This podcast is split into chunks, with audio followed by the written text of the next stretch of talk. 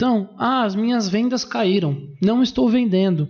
Será que você tem capacidade? Olha só, será que você tem capacidade de entender onde você está errando? Porque senão, sabe o que vai acontecer?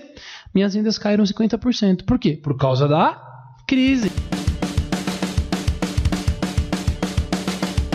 Está começando o segundo episódio do podcast do Zero ao Império. Eu sou Rafael Temple e ao meu lado está, ou na minha frente está, o senhor Marco Castro. Tudo bem, Marcão? Boa noite. Sua alegria. Bom tá aqui de novo. Sucesso total. Sua alegria, sucesso total. Cara, vamos direto ao assunto.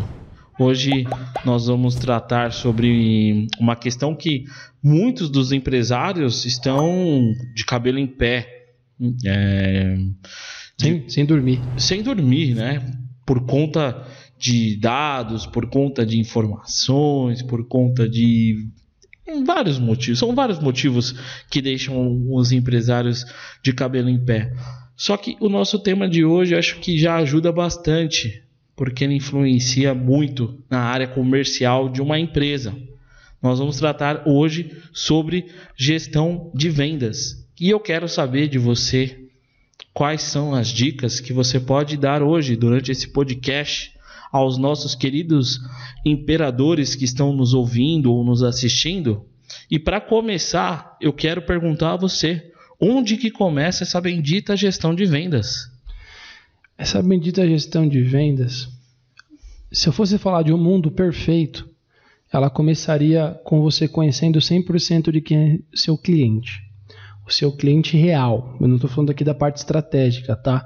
De construir um avatar, uma persona, de o meu potencial cliente. Eu estou falando aqui do cliente real. A pessoa que entrou no teu comércio, efetuou a compra e saiu do teu comércio, ou a pessoa que contratou teu serviço, né? E você prestou o serviço e ela te pagou, você emitiu nota e acabou. O mundo ideal é você saber a idade do teu cliente, o gênero, onde ele mora, se ele mora num raio de 1 km, 2, 3, 4, 5, se ele mora perto, se ele mora longe, saber o contato dele, o e-mail dele, o celular dele. Esse é o mundo perfeito, tá? Então, quanto mais você se aproximar desse mundo perfeito, melhor a tua gestão. Então, nós começamos aqui, gestão de vendas, inicialmente, o processo inicial, banco de dados. Banco de dados, eu costumo dizer assim, isso eu vou falar assim, que qualquer empreendedor que seguir o que eu vou falar agora, ele vai conseguir melhorar o império dele, vai conseguir melhorar a empresa dele, vai conseguir chegar num resultado melhor, tá? Porque quando você fala de gestão, você fala de consertar, né, a engrenagem ali para que o produto consiga sair com mais facilidade. Então, assim, as vendas, ou a venda, né, ela é o motor do teu negócio. Tá? A venda é o que faz a coisa acontecer mesmo, o negócio girar. Então, a importância da venda, ela se dá basicamente por relacionamento. Como eu vou me relacionar com quem eu não conheço? Se eu não conheço meu cliente, eu não tenho como vender para ele. Essa é a grande sacada. Por mais que você tenha um produto extraordinário... Isso não quer dizer nada, né? Não comunica, né? Isso não quer dizer nada. É igual um baú cheio de moedas de ouro no fundo do mar. É. Não. O mar imenso... Ninguém conhece, né? Tá ali. Não adianta nada, é perdido, né? Tem pessoas passando ali pela superfície e não enxergam. Ouro perdido. Então, como você falou, base de dados. Então, assim, o que é importante? Não interessa se é por meio de um sistema que você vai captar esses dados, não interessa se é um Excel ou se é um papel. Você precisa ter esses dados. Porque a partir do momento em que uma pessoa me liga para contratar o meu serviço, ou ela me liga, ou ela entra no meu comércio, né, para comprar, não interessa se eu tenho uma casa de construção, se eu tenho uma hamburgueria, se eu tenho um restaurante, uma pastelaria. A partir do momento em que eu consigo fazer a minha relação com aquele cliente, aquela pessoa que entrou na minha loja, consigo fazer a minha relação se estender além daquele momento da efetuação da compra, eu tenho uma grande chance de dobrar o meu faturamento. E como que isso se dá? Primeiro, você precisa ter um método de captar o contato desse cliente. Quando você capta o dado do seu cliente, normalmente quem é responsável pela ação de captar o dado é a área de marketing. Por quê? Porque você não vai ali pedir para a caixa, né, do supermercado registrar um produto e falar, o senhor pode me dar seu celular e seu e-mail? Embora eu vejo que muitos supermercados, eles usam, assim, tem algumas promoções, né? Que geralmente eles fazem dessa forma. Eles te dão ali um cupomzinho, você preenche com o seu CPF, suas informações básicas, né? Você joga dentro de uma urna, aquilo já é uma forma de você resgatar os dados do seu cliente. Sim, eu vou ser bem enfático no que eu vou nessa noite aqui. Não adianta você captar, né? A gestão de venda é justamente assim, o que eu vou fazer com esse dado depois? Certo? Porque o mais importante é assim, tá, Marcão, captei, e agora? Agora você tem que conhecer. Tem que conhecer. Quem é a pessoa? Ah, um homem. Uma mulher, idade, 30 anos, 16 anos, né? Qual foi o produto que ele adquiriu? Ah, ele adquiriu um produto A. Eu tenho 4 produtos, produto A, B, C e D. Ele optou pelo A. Isso, estou falando de um cliente. Então, vamos para o segundo cliente. E você vai montando a sua base de dados. Por isso que eu falei, o importante é assim, não interessa se é por meio de um sistema, né, só para vocês saberem, existem sistemas especializados nisso, chamam-se CRM, né? Customer Relationship Manager. Em português, chama Sistema de Gerenciamento de Relacionamento com seu cliente. Né? É basicamente isso. Você precisa ter alguma coisa desse cliente. Você percebeu que eu não estou falando só de dados para entrar em contato com ele de novo? Por que é importante o teu contato dele? O banco de dados é importante. Não, mas o que eu estou falando é assim. O que você está me falando é que ter esse banco de dados somente não é o suficiente. Não é o suficiente. Você precisa conhecer, você precisa se relacionar, você precisa ter uma ação depois desse banco de dados. Perfeito. E eu não estou falando aqui só de número de celular e e-mail. É importante ter o celular e e-mail? Sim, mas isso aí depende do que você vai fazer, né? Sim. Se você vai fazer uma ação, se você vai ligar de volta daqui a um mês para falar, tudo bom, tô te ligando para saber se você lembra de mim, né? Tá precisando de alguma coisa? Não só e-mail e telefone, mas também é muito importante você ter a idade, você saber o que a pessoa comprou, porque isso a longo prazo vai te dando uma visibilidade, um panorama de um cruzamento de dados. Até o ponto de você chegar e falar assim, nossa, eu percebi, depois de 3 meses, de um mês, a partir de um mês já dá para fazer isso, começar com essas análises. Mas assim, depois de um mês, eu já comecei a perceber que todos os meus clientes acima de 30 anos gastam mais. Ou não, né?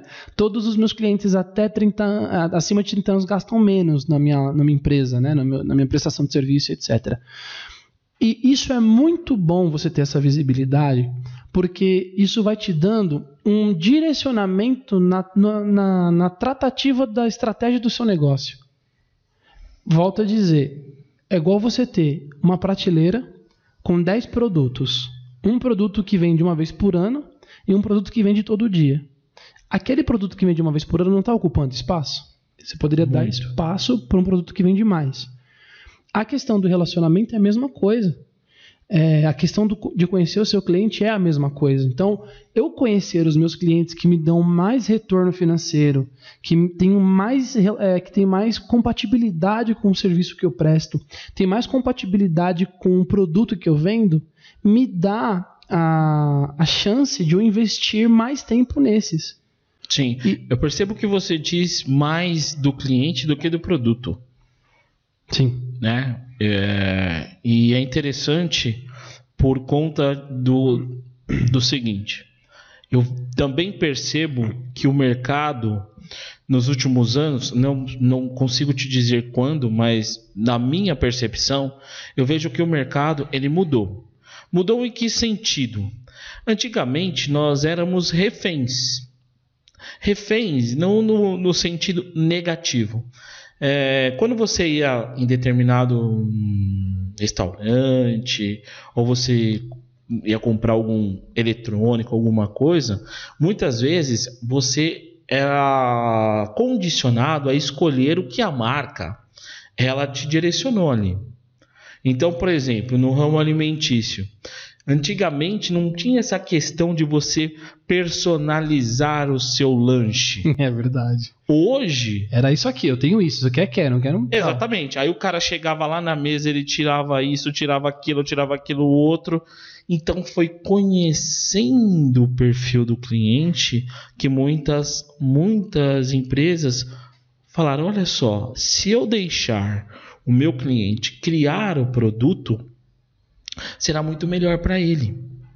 Para a empresa vai ser um custo a menos absurdo e vai ser 1000 vezes melhor para o cliente. Então todo mundo ganha. Todo mundo ganha. Virou uma relação de ganha-ganha. Então, para você ver como essa questão do relacionamento ela é tão forte, porque tanto a empresa quanto o cliente, eles acabam se conhecendo. Sim. Porque eu volto naquele lugar... porque ele me dá essa facilidade. Sim. Eu chego lá, eu faço o meu produto, né? Existia, acho que a Dell fez muito isso com computadores, né? É, você montava o seu computador. Isso era muito legal. E eles fazem isso já tem um bom tempo. Isso é muito bacana. Eu percebo que o mercado, ele gosta muito... o mercado que eu digo, assim, as pessoas, elas gostam de customizar os seus produtos. Um bom exemplo disso foi a propaganda da Coca, a estratégia da Coca de colocar nome na latinha. Sensacional. Aumentou 1000 vezes mais o faturamento delas. Você vê, você vê o seu nome lá. Olha, Rafael. Incrível que pareça. Ou o nome da pessoa que você ama, você tira uma foto. É uma forma de você não somente vender um produto. Você vende ali uma experiência, né? Experiência. Assim, eu costumo dizer que... bom, eu gosto sempre de pegar bons exemplos, né? De outros ramos, tá? Não é porque eu tenho uma hamburgueria que eu não posso pegar um exemplo do que acontece na aviação, por exemplo. Ou no exemplo que eu vou dar agora. Hotéis. Bons hotéis, normalmente os hotéis, né? 5 estrelas, eles têm um histórico. Seu histórico, se você já foi hóspede lá dentro. Onde eu quero chegar? Um bom hotel, ele vai anotando de forma qualitativa o que você foi consumindo no quarto. Então, você chega, né, se hospeda, vai ficar ali 2, 3 dias, e nesses 2, 3 dias que você fez? Você consumiu bebida alcoólica do freezer. Você não consumiu bebidas não alcoólicas, só consumiu bebida alcoólica. Dentro da bebida alcoólica que você consumiu, você não consumiu vinho, você consumiu cerveja. Você consumiu chocolate, mas não consumiu amendoim. Então, na hora que você pede a comida, né? Eu quero lasanha, né? Eu quero massa, né? Tudo isso o hotel vai, um bom hotel, claro, ele vai registrando esse comportamento. Só para deixar claro, o que é relacionamento? É a troca de informação entre duas entidades, tá? Entre duas pessoas, sejam pessoas físicas ou jurídicas. O que é relacionamento? O tempo inteiro eu estou trocando informação. Comportamento é uma informação. O que esse cliente está fazendo? Ele está bebendo cerveja, ele está comendo chocolate, ele está pedindo risoto na janta, e no café da manhã ele está... comendo, né? Ele não come fruta, ele come mais assados e tal. Tudo isso são informações. Ok, captei? Ok. Vamos para a próxima hospedagem. Esse cliente volta. Olha a importância de eu ter isso anotado. Normalmente o hotel tem um sistema onde ele anota tudo isso. Esse cliente volta. Depois de 1 mês, 1 ano, 2 anos, ele volta. Ele chega, ele vai para o quarto dele. Aí... a pessoa vai bater na porta dele, né? O empregado do hotel bate. Senhor, tá aqui uma cerveja, né? Cortesia. Cortesia, puro malte, né? Por que ele tá fazendo isso? Porque ele já tem todo o padrão histórico de consumo daquele cliente. Agora eu te pergunto, se você chega no hotel a 2ª vez, batem na tua porta e falam, ó, por conta da casa tô te oferecendo um produto que eu já sei que você gosta. Como você ia se sentir? Eu me sinto em casa. Amigão. Eu ia me sentir lisonjeado. Eu ia falar, eu nunca fui tão bem tratado. Esse hóspede, ele vai voltar a se hospedar lá? Com certeza. Dificilmente ele vai voltar para outro hotel. E se ele for para outro hotel e ele não tiver, no mínimo, o mesmo tratamento, ele não volta mais. Eu não sei se o meu nível de carência ele é tão elevado. Para você ter uma ideia, eu uma vez deixei os meus dados em um determinado local, né? E aí o que aconteceu? Um belo dia, meu aniversário, eu recebi uma mensagem. Rafael, feliz aniversário, nós queremos que a sua vida seja muito feliz, tal. Quando eu vi lá, aqui equipe tal, eu percebi que era uma pessoa da equipe, não era um robozinho que tava... E eu me senti muito mais abraçado por isso. Isso é maravilhoso. É uma lembrança. Você acha que eu não vou lembrar dessa... Isso é relacionamento. E isso, a consequência desse relacionamento é... Qual que é a ideia, tá? Por trás disso na venda. É assim: da próxima vez que você pensar em se hospedar no hotel, você vai lembrar de qual hotel? Daquele que te tratou bem. Eu não vou nem lembrar de outro. Não vou cogitar outro. Eu já me hospedei em hotéis muito bons e hotéis muito ruins, né? Porque eu trabalhava viajando. Sim. Tem um hotel, vou falar aqui porque as pessoas precisam saber disso. Tem um hotel chamado de Capri, lá em Farroupilha, na Serra Gaúcha. Sim, vocês têm que se hospedar nesse hotel. Ele é o melhor hotel, um dos hotéis mais bem avaliados no TripAdvisor, né? Maravilhoso. Por quê? O atendimento, a personificação do atendimento. Não me trataram como uma pessoa que está ali pagando, sabe? Sim. Me trataram como... Me chamavam pelo nome o tempo inteiro.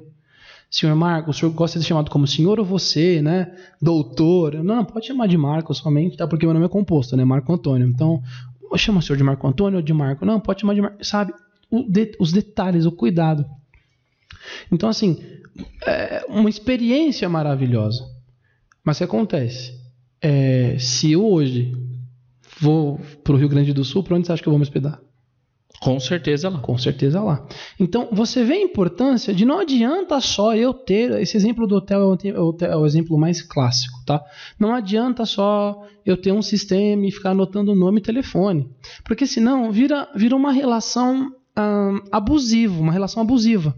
De eu pego seu nome e seu telefone. Vamos supor, né? Sim. Eu faço uma promoção. Faço um sorteio, deixe seu nome e seu telefone que nós vamos sortear aqui um brinde, né? Isso. Aí eu pego o seu nome e seu telefone e fico te mandando promoção o tempo inteiro. Isso não vira uma troca de informação, concorda? Isso vira praticamente aquela coisa de empurrar, né? Tô empurrando, ó, vem, compra. Dificilmente isso funciona, né? Então não adianta só você ter uma base de dados com nome e telefone. Você tem que ter uma base... Volta lá no começo do podcast, eu falei.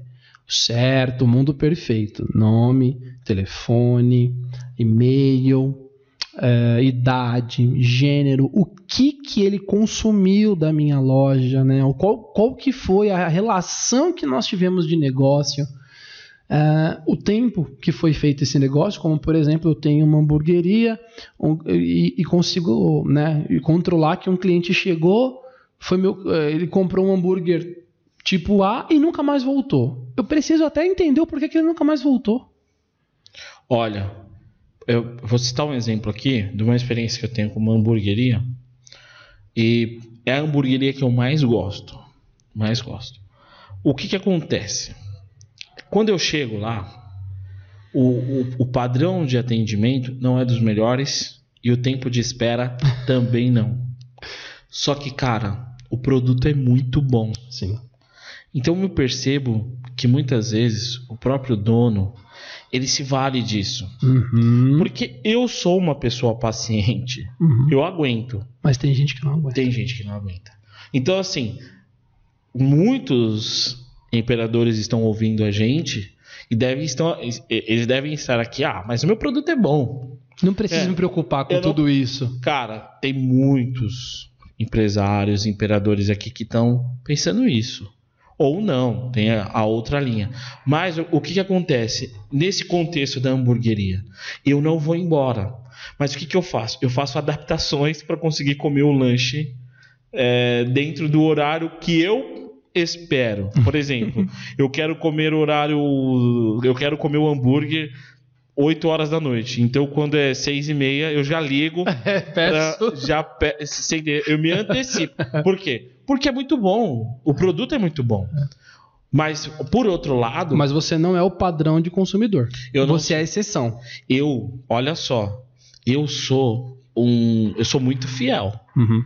Eu também. Que a qualidade cair... O dia que a qualidade cair, aí eu troco. Eu também. Mas, enquanto tá bom, eu ainda fico. Mas, e essa falta de respeito? Sim, você acha que chega a ser uma falta de respeito. entra, porque assim, ele está se valendo de uma qualidade que o produto dele tem. Sim. Né? Ah, o meu produto é bom. Se você não está gostando, compra do concorrente. Sim. A gente ouve muito isso. Triste. Isso é triste. Muito triste. Né? Quando você, até mesmo quando você chega a ter o seu cliente aqui numa ligação, ou até mesmo tete a tete, cara, você chega a falar isso para o seu cliente, poxa, quanto trabalho talvez a tua equipe comercial teve para trazer esse cliente até você, para colocar o cliente na sua frente. E você falar um absurdo. Sim. Porque chega a ser um absurdo. Sim, sim. Né? Simplesmente se valendo da qualidade do seu produto. Porque não dá só pra gente falar assim, ah, é produto ruim. Não, tem produtos que são bons e que a gente fica dependente, que a gente... sabe? Gosta, a gente gosta. Mesmo. A gente sabe que muitas vezes quando um mercado ele não tem muita concorrência, o empresário ele fica com essa folga, né? Ele fica, tô nadando de braçada. Então a concorrência dá essa despertada. Como, o que a gente pode tratar sobre essa questão? Sobre a questão de o imperador acha que ele tem um produto master, que ele está num nível master, onde ele desconsidera o relacionamento. O que você pensa disso? A gente parte de um princípio da arrogância, né? Por que a arrogância é uma fraqueza? Porque a arrogância ela gera vulnerabilidade. E eu vou dar o exemplo que veio aqui na cabeça que eu mais gosto. Você lembra de uma luta do Anderson Silva que ele estava no auge e ele ficou brincando, ele sempre fez isso. Meu produto é muito bom, né? Sempre tratei assim, não preciso de ninguém. O Anderson Silva pensava a mesma coisa. Brincou, não lembro quem foi o lutador. Depois a gente lembra. Um punch de direita, acabou. Tomou um nocaute. Não lembro como foi.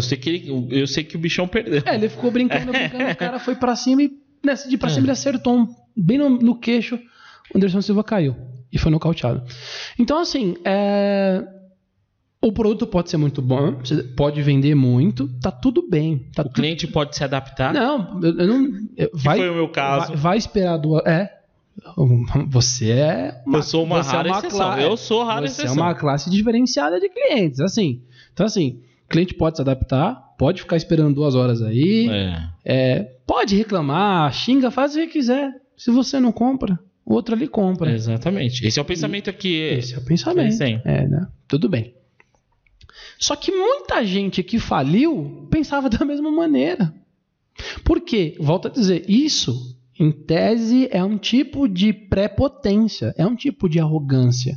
Por quê? Porque você está contando que o mercado, que o seu produto sempre vai ser bom, que o mercado vai estar sempre, pro teu produto vai estar sempre aquecido, que nada de ruim pode acontecer. Que o marzinho tá sempre calmo pro teu lado. Oceano azul, né? Oceano azul, eu olho ao meu redor, nada pode abalar a minha estrutura. Até que aparece um tsunami chamado concorrente.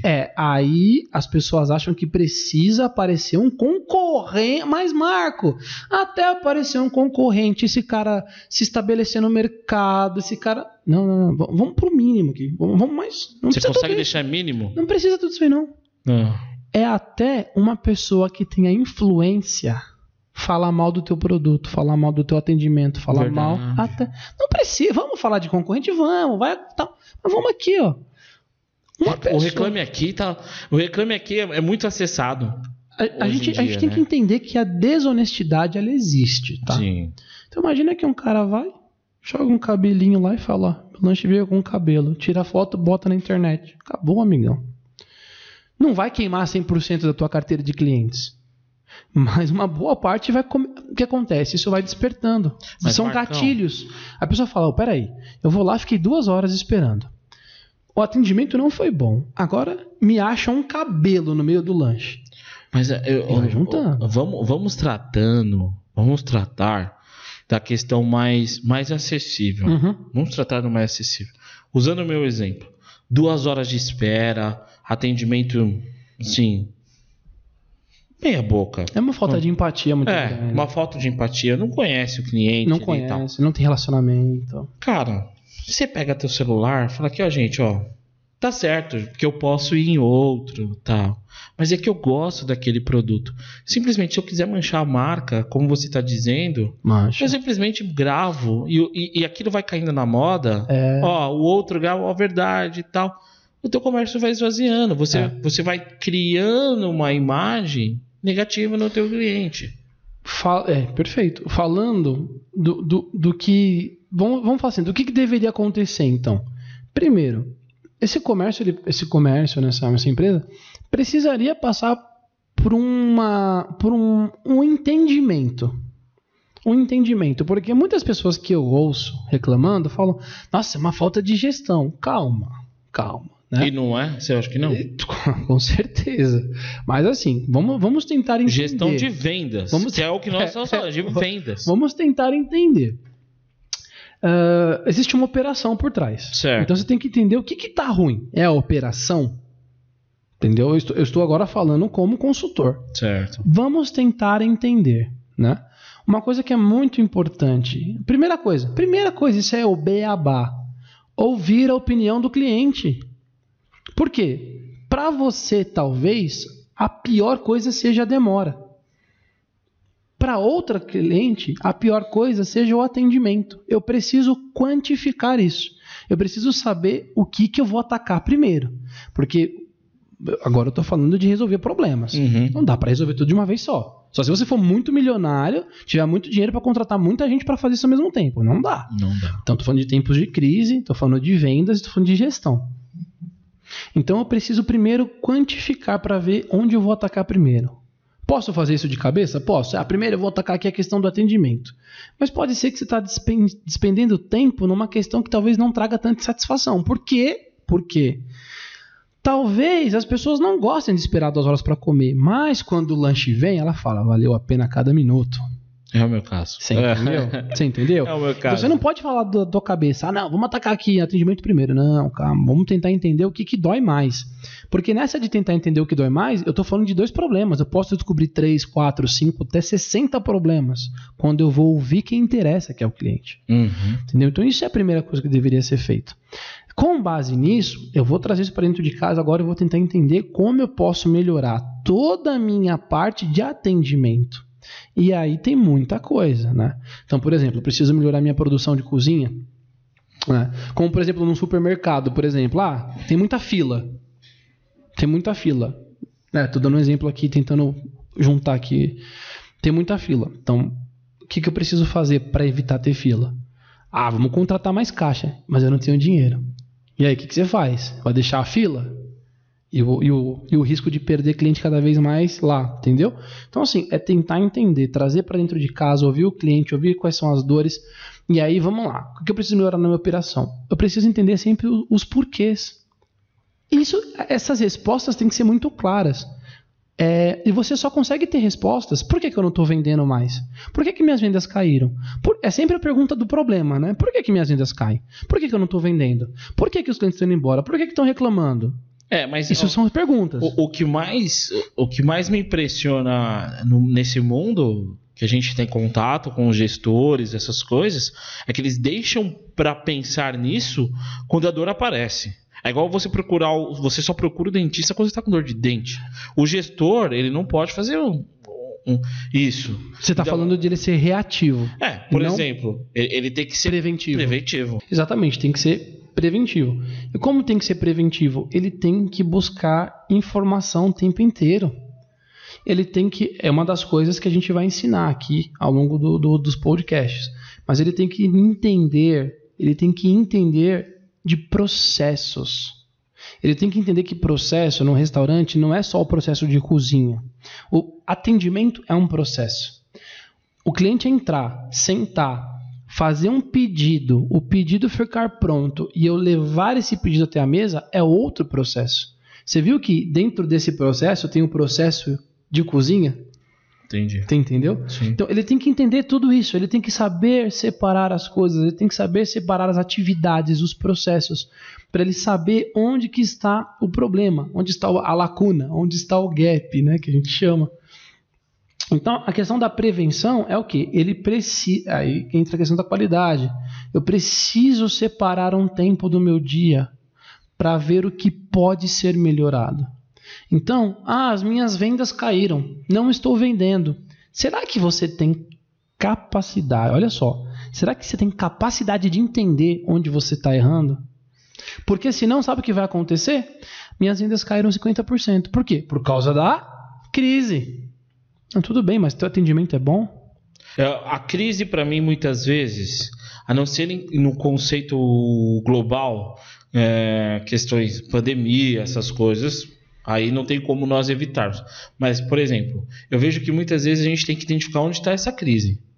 Porque, dependendo da situação, a crise está dentro da cabeça do empreendedor. Sim, sim. Não dentro da cabeça do empreendedor, mas muitas vezes, como você mesmo disse, o empreendedor não conhece o processo, não conhece funcionários, falta de treinamento, porque a gestão de vendas, você está falando para mim aqui, ele tem que conhecer o processo, tudo bem. Então, o gestor tem ali todo um processo bacana, bem definido, legal, só que eu tenho um atendente desmotivado, desanimado, falando um linguajar, muitas vezes tendo um vocabulário muito fraco, muito superficial, aquilo muitas vezes... Uma das coisas que a gente vai ensinar também, componente do processo. Uhum. Dentro do meu processo, dentro da minha atividade de vendas, eu tenho um componente. Qual que é o componente mais importante da venda? O vendedor. O vendedor. E muitas vezes não é o vendedor que eu contrato, né? Não é aquele vendedor, o representante comercial. O empreendedor, às vezes, por si só, é o próprio vendedor do negócio dele. Se ele não... é uma prestação de serviço. Exatamente. Se ele não se vende, por exemplo, no meu ramo de consultoria. Por que no meu ramo de consultoria a imagem e a segurança do que a pessoa fala, né? O histórico é muito importante, porque o conhecimento está dentro. É você o conhecimento. Então, se eu não acreditar em você, se você não tiver credibilidade, se você for mentiroso, eu não vou contratar você. Então, eu sou o meu próprio vendedor, né? Consultor é o próprio vendedor. Na prestação de serviço, o próprio prestador é o vendedor dele, né? Na relação de comércio, o próprio atendente é um componente desse processo de vendas. Então, como você falou, hoje eu tive uma situação chata. Eu fui num rodízio e eu elogiei o atendimento. Eu falei, parabéns. Dificilmente eu sou bem atendido assim num rodízio. A minha mesa não ficou sem comida em nenhum momento e todas as vezes que eu troquei de prato, eu levantei da mesa, quando eu voltei o prato já tinha sido retirado. E o gerente falou assim, obrigado, só que você não sabe o que a gente está passando. Ouvir isso é muito gratificante, porque agora a gente não pode estocar alimento, tudo que resseca, né? Fruta, alface, verdura, não posso mais estocar e carne também não posso mais estocar, olha só. Ele falou, a carne chega, eu tenho um tempo de cocção até essa carne ficar pronta. Às vezes a carne chega 11 horas da manhã. Eu tenho que fazer essa carne ficar pronta até 1h da tarde. Só que meio-dia, meu salão tá cheio. Gente. Eu fui elogiar, o cara fez um belo de um desabafo. Ele falou, nessa pandemia a gente teve que fechar uma vez, teve que pegar empréstimo para pagar os funcionários. E se fechar de novo, eu não sei se eu vou aguentar ficar com o salão aberto. O que mais me impressionava era o seguinte... Ele só falou de problema. Só que com todos os problemas que ele citou, não chegou em mim. Eu era cliente naquele momento, não chegou em mim. O cliente não tem culpa. Não, mas não chegou em mim. Se ele não falasse, eu ia falar, esse salão deve estar bem das pernas, né? Porque deve estar bem financeiramente. Porque olha, atendimento bom, comida muito boa, sabe? Não tenho do que reclamar. Então, tipo assim... a crise realmente não é desculpa, você vê, né? Hoje, eu presenciei e vivenciei isso. Eu não posso falar no sim. Conceito global. Sim, sim, sim. Mas assim, a gente sabe que não é impossível. Muitos bufês que viviam de salão, né, precisavam do salão aberto para ter a sua fonte de renda, fecharam. O que eu vi de alguns bufês? O que a gente falou no primeiro podcast. Pivotar.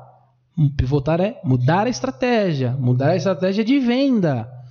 O que os bufês fizeram? Começaram a vender salgados, começaram a vender por cento, né? Salgado, beijinho, começaram a ser fornecedores, digamos assim, de festas. Por quê? Eles não podem vir aqui, mas eles querem festejar. Tem pessoas fazendo aniversário por aí enquanto sim, isso na crise. Então, sim.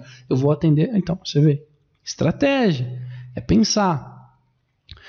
Então assim, volto a dizer, minha venda caiu tantos por cento, eu parei de vender. Não, tudo bem, mas você tem capacidade de identificar, primeiro, os pontos negativos e identificar melhorias? Sabe o que eu vejo também? Uma das coisas que mais me irrita, eu tenho que falar como consumidor, uma das coisas que mais me irrita é quando eu chego em um estabelecimento Não uma ou duas, três vezes. Mas quando, por muitas vezes, eu chego em um estabelecimento, eu quero comprar um produto e o cidadão simplesmente fala, não tenho. Acabou. Sabe? E não apresenta uma solução. Sim. Eu já trabalhei em uma empresa que ela tinha uma filosofia que era não podemos perder vendas. Uhum. Não podemos. Então, nessa filosofia, o que eles faziam? O cliente chegava em uma determinada filial era no ramo farmacêutico, procurando um remédio. Talvez naquela filial eu não tenho. O que eu posso fazer? Eu ligo no meu sistema, eu aciono o meu sistema e vejo quais são. Na época que eu trabalhei lá não tinha sistema, então era por telefone mesmo. Eu ligava nas mais próximas. Arcaico, hein? Era. Eu não sou tão velho, mas não. Você vê como mudou, né? Mas eu ligava nas filiais mais próximas para saber se eles tinham. Hoje, eu já indo lá, conversando com os meus colegas de lá, eles acionam no sistema, eles já conseguem identificar. A Saraiva faz isso. Eles conseguem identificar quais são as filiais que têm o medicamento. E aí, o que eles fazem para o cliente? Olha, eu não consigo entregar o medicamento para o senhor agora. Hoje. Ou eu posso fazer o seguinte, o senhor finaliza a compra, tudo certinho, e eu peço que o motoboy entregue na sua casa, ainda hoje, um custo zero. Entendeu? Você não perde venda. Mas, muitas vezes, o empreendedor, ele oferece um produto, mas ele não consegue atender a demanda. Sim. E isso acaba irritando, muitas vezes, e acaba irritando o seu cliente e faz com que o seu cliente compre do seu concorrente, que muitas vezes tem um produto inferior, qualidade inferior, atendimento inferior, porque você não consegue atender uma prazo demanda. Prazo inferior, exatamente. E eu vejo que questão de gestão de vendas, muitas vezes essa sensibilidade alguns gestores não têm. Sempre vou falar isso, tá? Gestão intrinsecamente ligado com números. Tá, eu preciso da matemática por trás para entender. Eu preciso transformar o que eu estou vendo em números para ajudar a melhorar o que eu estou querendo melhorar. Então, o que você está falando é uma filosofia, né, de vendas, que é não perder vendas. Essa filosofia é muito boa porque no final do dia quem sai satisfeito é o seu cliente. Cliente satisfeito volta. Né, isso é maravilhoso. E o que eu gosto muito de frisar, o gestor, o empreendedor, ele tem que ter capacidade de enxergar esses problemas. Ó, você começou falando que você não se sente bem quando você chega num lugar e você pergunta por um produto e a pessoa fala, não tem. O cara... Então, mas assim, aí, vamos falar aí, eu preciso identificar isso. Isso é um problema. E o empreendedor, o gestor, ele precisa ter a capacidade de falar assim, vamos lá, eu identifiquei o problema e agora eu vou tratar esse problema. E muitas vezes não é só mandar embora o atendente não, tá? É remediar, treinamento, né?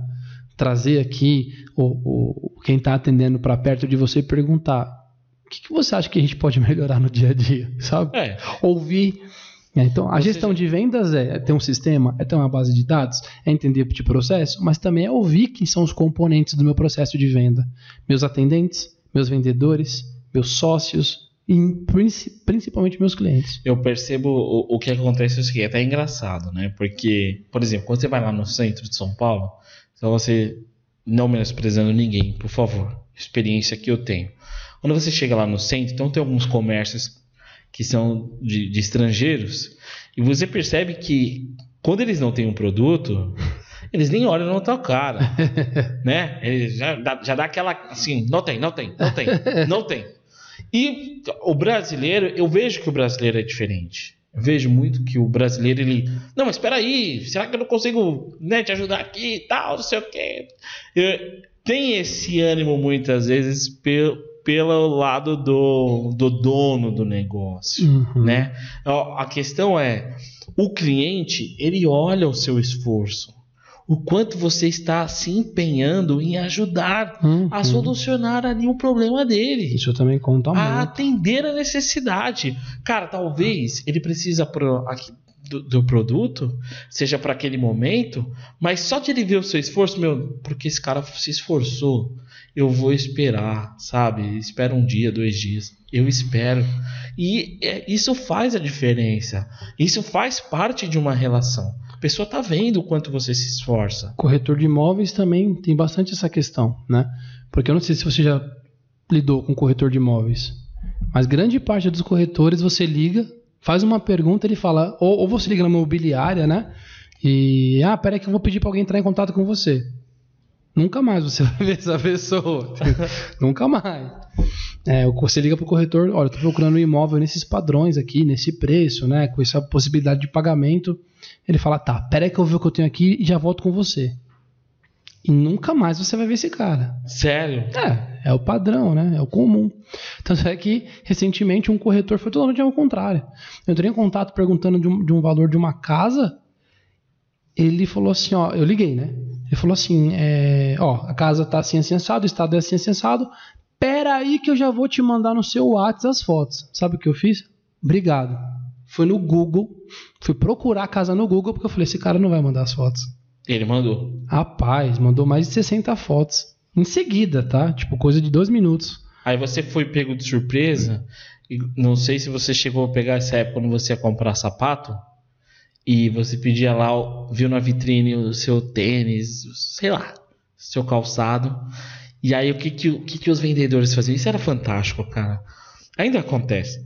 O cara ia lá buscar o seu calçado. Chegou lá, então você deu todo o perfil. Eu quero esse.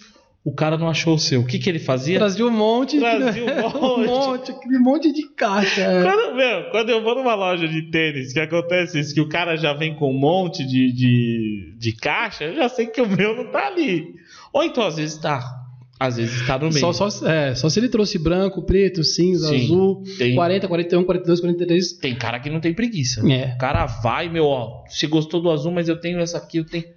O cara faz a diferença, né? Nesse caso, assim, dos corretores, essa foi uma experiência que você teve. Porque eu, com um corretor, cara, corretor de imóvel chega até a ser assim, eles ficam em cima, ligando. Principalmente quando é compra, eu não sei quando é alugar, né? Uhum. Quando é compra, eles ficam muito em cima. Então, você vê assim, vai muito da disponibilidade da pessoa. Sim. Então, a gente viu aqui bons exemplos que podem minimizar a crise e maus exemplos que podem potencializar a crise, né? Mas é como eu costumo dizer, quanto mais você entende do seu cliente, quanto mais você entende do seu negócio, dos processos, melhor você gerencia e mais fácil fica você superar não somente a crise de agora, mas qualquer crise, né? Marcão, e aí... Dentro de tudo isso que nós já conversamos, dentro disso sobre superar a crise, a gente sabe que a área de suporte, pós-venda, são questões importantes, que muitas vezes o empreendedor, o imperador, ele não consegue mencionar dentro dos seus relatórios quais estão sendo as suas experiências, né, no pós-venda, né? Sim, sim. Ou muitas vezes ele não tem uma equipe que faça esse suporte. O que você pode dar como dica para essa questão do pós-venda e como que você pode mostrar para a gente a importância do pós-venda, né? Nós já comentamos até no primeiro podcast sobre isso. Como que você pode dar dicas desse suporte de pós-venda? A partir do momento que você tem uma base de dados, que só para deixar claro, se eu consigo de alguma maneira que o meu cliente contrate o meu serviço ou compre o meu produto e eu consiga extrair algum contato posterior com ele, eu já consigo fazer meu pós-venda. Certo. Pós-venda pensado, né, da melhor maneira possível. Não é vendas, aqui a gente está falando de marketing, tá? Mas num outro podcast a gente trata sobre isso. Mas a partir do momento que eu tenho contato dele, eu consigo fazer um outro contato com ele. O contato após a venda, certo? E isso é muito importante. Por quê? Porque o cliente se sente valorizado, ele se sente lembrado. Veja, até uma história que você mesmo me contou, que eu falo isso para muitas pessoas, eu levo a sua história adiante. Que antes da recessão do final do ano, você ligou para todos os clientes da empresa que você atuava e desejou um Feliz Natal. Ligou quase para todos, né? O único que você não ligou, no outro ano rescindiu o contrato com a empresa. Né? Exatamente. Então, isso é relacionamento. Entende? Veja, o que você fez? Você só ligou para desejar Feliz Natal, uma coisa simples. Então, se eu tenho um e-mail do meu cliente, se eu tenho um tipo de contato do meu cliente, volto a dizer, vamos falar sobre como vou pegar esse contato depois, quando estivermos falando de marketing, tá? Mas a partir do momento que eu consigo ter essa estratégia de peguei, agora eu estou com o celular do meu cliente, estou com o e-mail do meu cliente. Qual que é a melhor maneira de eu me relacionar com ele, ou seja, trocar informações com ele de uma maneira não invasiva, de uma maneira para não ser intruso, né? Para não me intrometer onde eu não devo. Qual que é a melhor maneira? Conhecendo. Volto a dizer, qual a idade dele? O que ele comprou de você? Qual o poder aquisitivo? Onde ele mora? Entende? Então, quanto mais informações do seu cliente você tem, mais assertivo vai ser esse pós-contato, esse contato após a venda. Tudo isso vai se basear no que eu falei desde o começo do podcast. Então, se eu pudesse fazer um resumo, tenha uma estratégia para captar os dados do seu cliente. Tenha uma estratégia, vamos falar disso no próximo podcast, estratégias para captação de contato do cliente. Leve esses contatos para uma base de dados, leve para um Excel, leve para um sistema, existem sistemas de graça na internet, tá? CRM, coloque assim no Google, CRM gratuito, você vai encontrar. Tente entender mais do seu cliente, qual a idade, o que ele comprou de você, tente fazer um levantamento de quantas vezes esse mesmo cliente comprou de você no ano, no mês, na semana, sabe? Esses pequenos detalhes vão ajudando muito a você entender e conhecer seu cliente. Isso com certeza vai te ajudar muito em aumentar as suas vendas. É uma coisa que a gente comentou no outro podcast. Para você aumentar as suas vendas, ou você vende para outros clientes, né? Para mais pessoas que não te conheciam, ou você vende mais para o mesmo cliente. Então, aqui essa estratégia ela ajuda nos dois. Né? Então, é muito bom quando o cliente fala assim, de alguma maneira, fazer negócios com você me tornou uma pessoa melhor. Sabe? E a gente vive numa geração hoje, numa economia que é assim... Tinha um ditado americano, antigamente, que dizia que quando você entrava no shopping, o cabeleireiro olhava para o seu cabelo, né, via o que poderia ser melhorado, o vendedor de ternos olhava para o seu terno, o vendedor de sapatos olhava para o seu sapato, o vendedor de relógios olhava para o seu relógio, o vendedor de óculos olhava para o seu óculos. Né? Hoje em dia não dá para ser mais assim. Hoje em dia o cliente tem que entrar na minha loja, o cliente tem que contratar meu serviço, e eu tenho que olhar para o cabelo dele, para o óculos, para o relógio, para o terno, para o sapato, pensar como eu posso atender ele da melhor maneira. E mesmo que o meu negócio não seja relógio, terno, óculos e cabelo, como eu posso fazer para ajudá-lo a ter o melhor cabelo, melhor óculos, melhor relógio, melhor terno. Otimização do produto, né? Otimização do produto. Otimização do produto. E seja qual for o produto, seja físico ou seja prestação de serviço. Porque hoje em dia, além do produto atender necessidades, ele gera experiência, né? Então, a partir disso, acho que a experiência ela é fatal para a memória do cliente. Mais importante. Minhas vendas caíram, não estou vendendo bem. Tá, vamos tentar entender então. Como é que é o seu atendimento? Como que é a experiência? A partir do momento que o cliente vê o teu anúncio na internet, porque a internet virou o seu outdoor, né? A internet virou a sua fachada. Quando o cliente vai lá no teu Instagram, no teu Facebook, no Google, o que ele encontra de você? Já começou a relação de experiência aí. Depois que ele viu, que ele entrou em contato, qual que é a experiência de entrar em contato com você? Liga e ninguém atende? Manda mensagem e ninguém responde? Ou liga, ninguém atende e retorna? Ou manda mensagem e demora quanto tempo para essa mensagem ser respondida? O atendimento em si, né? Conseguir contato com a empresa. Agora estou fazendo a relação de negócios acontecer ali. Como que é essa fluidez de troca de informação? Como que é? Foi bem atendido? Estou falando da maneira certa com a pessoa certa? Está sendo respeitoso? Está agregando valor? Eu estou tirando as dúvidas? Ele está me perguntando por um produto A que eu não tenho, mas eu estou oferecendo um B que pode suprir a necessidade, né? Eu não tenho o que ele quer agora, mas eu posso ligar depois para oferecer, eu posso mandar na casa dele. Como que está sendo essa troca? Efetivou a compra, efetivei, pagou, tranquilo, a relação de negócios foi efetivada com a transação financeira. Como que está sendo o meu relacionamento depois disso? Eu tenho algum contato dele? Ficou alguma coisa aqui para eu poder ligar para ele, mesmo que seja para agradecer, para mandar um parabéns, um Feliz Ano Novo, um Feliz Natal? Como que está sendo, sabe? E como que vai ser a próxima vez que esse cliente pisar aqui?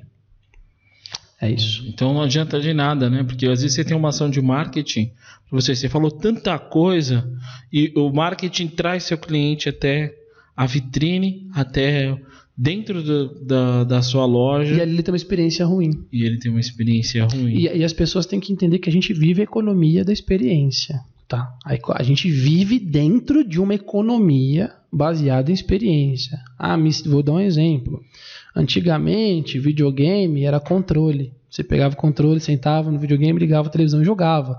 Hoje já tem o Kinect, que chama, né? Já tem interação, né? Então hoje eu tenho a experiência de me movimentar jogando um jogo. Hoje eu vivo a experiência. Na minha época, quando eu era mais novo, posto de gasolina vendia só gasolina. Hoje eu vou no posto de gasolina, tem a troca do óleo do meu carro, hoje tem as conveniências, né, que você entra. As conveniências são mais bem elaboradas do que restaurantes, né? Luminosidade, ar-condicionado, pão de queijo, tem assado, tem alimentos fritos, tem alimentos congelados para você levar para sua casa, tem toda sorte de bebidas ali, tem mesinha para você sentar e consumir ali. Eu lembro que quando eu ia trabalhar, eu gostava muito de parar na conveniência de um certo posto de gasolina, porque estava a televisão passando um repórter ali de manhã, né? O SPTV. Então eu comia meu pão de queijo assistindo meu repórter. Eu gostava muito daquela conveniência. A experiência, né? Então volto a dizer, eu só abastecia o carro no posto de gasolina uns anos atrás. Hoje não, hoje eu vou, abasteço o carro, lavo o carro, troco o óleo, me alimento e dali eu já saio, né, para fazer alguma outra atividade. A praticidade é enorme. É engraçado, né? Meu pai, quando ele chega na padaria, a primeira coisa que ele pergunta para o pessoal lá da padaria, lógico que ele tem uma certa amizade, né, com as pessoas, atendentes e tal. Ele pergunta: tem pão? As pessoas falam: você tá onde? Cara, aí ele fala: gente, hoje eu vou na farmácia. A farmácia tem de tudo. Virou um mercadinho. Cara, farmácia. Tem suco, tem Gatorade. Farmácia tem de tudo. Tem chocolate, tem chiclete, tem de tudo. Não é mais um lugar. Inclusive remédio. Às vezes você encontra até remédio. Eu já encontrei pão. No Jardim Anália Franco, ali tem um posto que tem pão na conveniência. Ah, tá, na conveniência. Pensei que era na farmácia. Não. Ainda não. Ah, legal.